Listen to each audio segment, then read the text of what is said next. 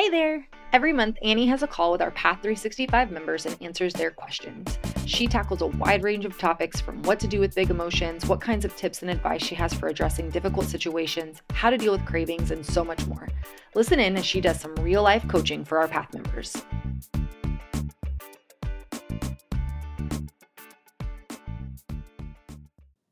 I have conflicting feelings where I find myself having a hard time showing another loved one that is struggling more with alcohol than me compassion. And if I can't show him compassion, then how can I show myself compassion?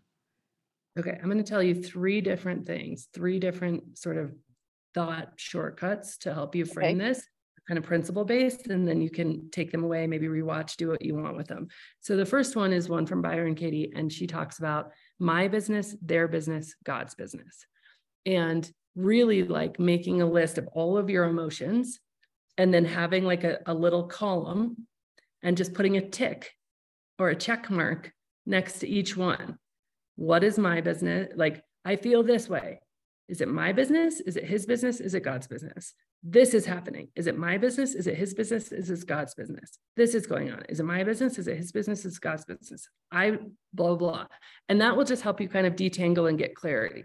Because I think what happens is when we get kind of enmeshed in a story, it prevents us, we can use it as like a way to almost distance or dissociate from our own pain, because we can be like, the brain is on the bone of the problem and he's the problem. And so it's like frantic energy. And so you're kind of like distracting it over here. So if you can get clarity that way. So my business, his business, God's business, use God, whatever you want. Like, that's just what she uses, whatever you want to use. So that's one. The second thing is I want to just help you understand the difference in the dynamic of why and how he's changing and why and how the path helps people change. So there's two ways people change, and it's toward something or it's away from something, toward pleasure, toward a bigger future, or away from pain. Now, obviously there is some aspect of away from pain in each of our journeys, right? But one of the things that I was so thankful for in my own life, and if you've ever done like the 5-day challenge with me, I talk about this idea of being on the train and seeing that the bridge is out ahead and being able to get off the train before it went off the bridge. And so much of my passion for this work is to back up the conversation to where we can start to have this conversation before we're, court mandated, like whatever program, et cetera, right? And so we have a privilege when we can have the conversation before to be able to change in a less painful way with much more toward energy, toward what we want, which is really big with the path, rather than away from what we don't want. The reality of the away from what we don't want energy, there are certainly thousands and thousands of stories of somebody's like, nope, I did this terrible thing, rock bottom, never drink again. Usually, even within those stories, there isn't a lot of peace. The behavior is able to change, but the peace isn't there, at least initially. And the peace comes over time.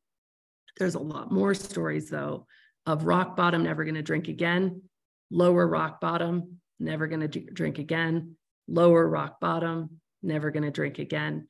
And if you're just using that away from pain as your only mechanism and motivation, the only real rock bottoms are being dead or in jail. Those are the only things that are actually going to prevent you from drinking again. I watched somebody who got caught with vodka in his closet. His wife threatened divorce.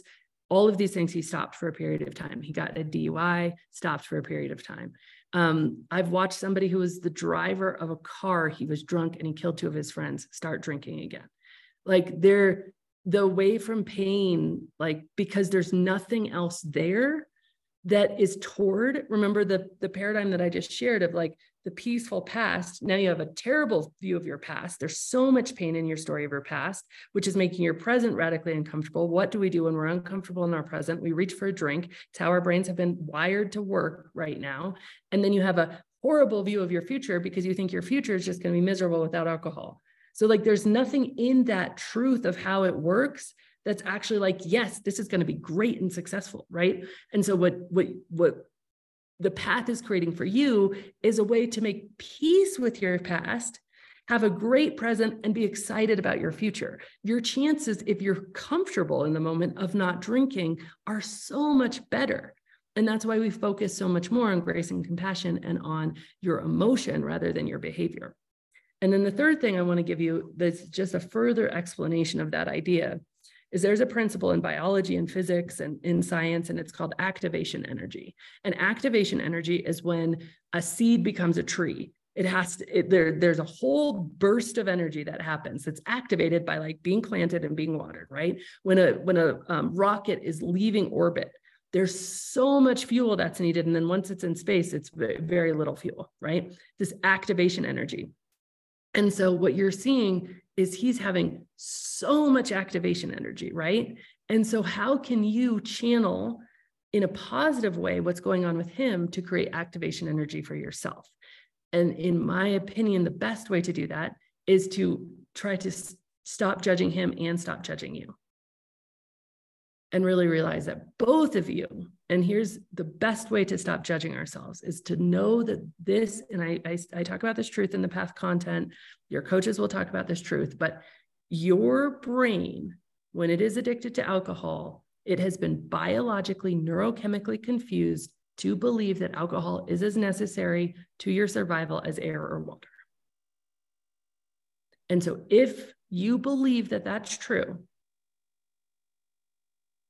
it's really hard to not drink, especially if you have a terrible story of your past and a very terrible story of your future.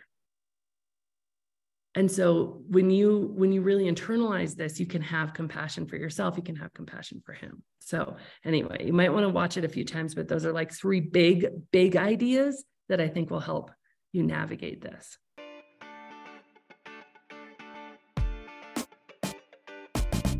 Thank you so much for listening to this episode. If you're ready to see how This Naked Mind can help you on your personal health and wellness journey and want to learn more, go to thisnakedmindpodcast.com to learn what your next best step is.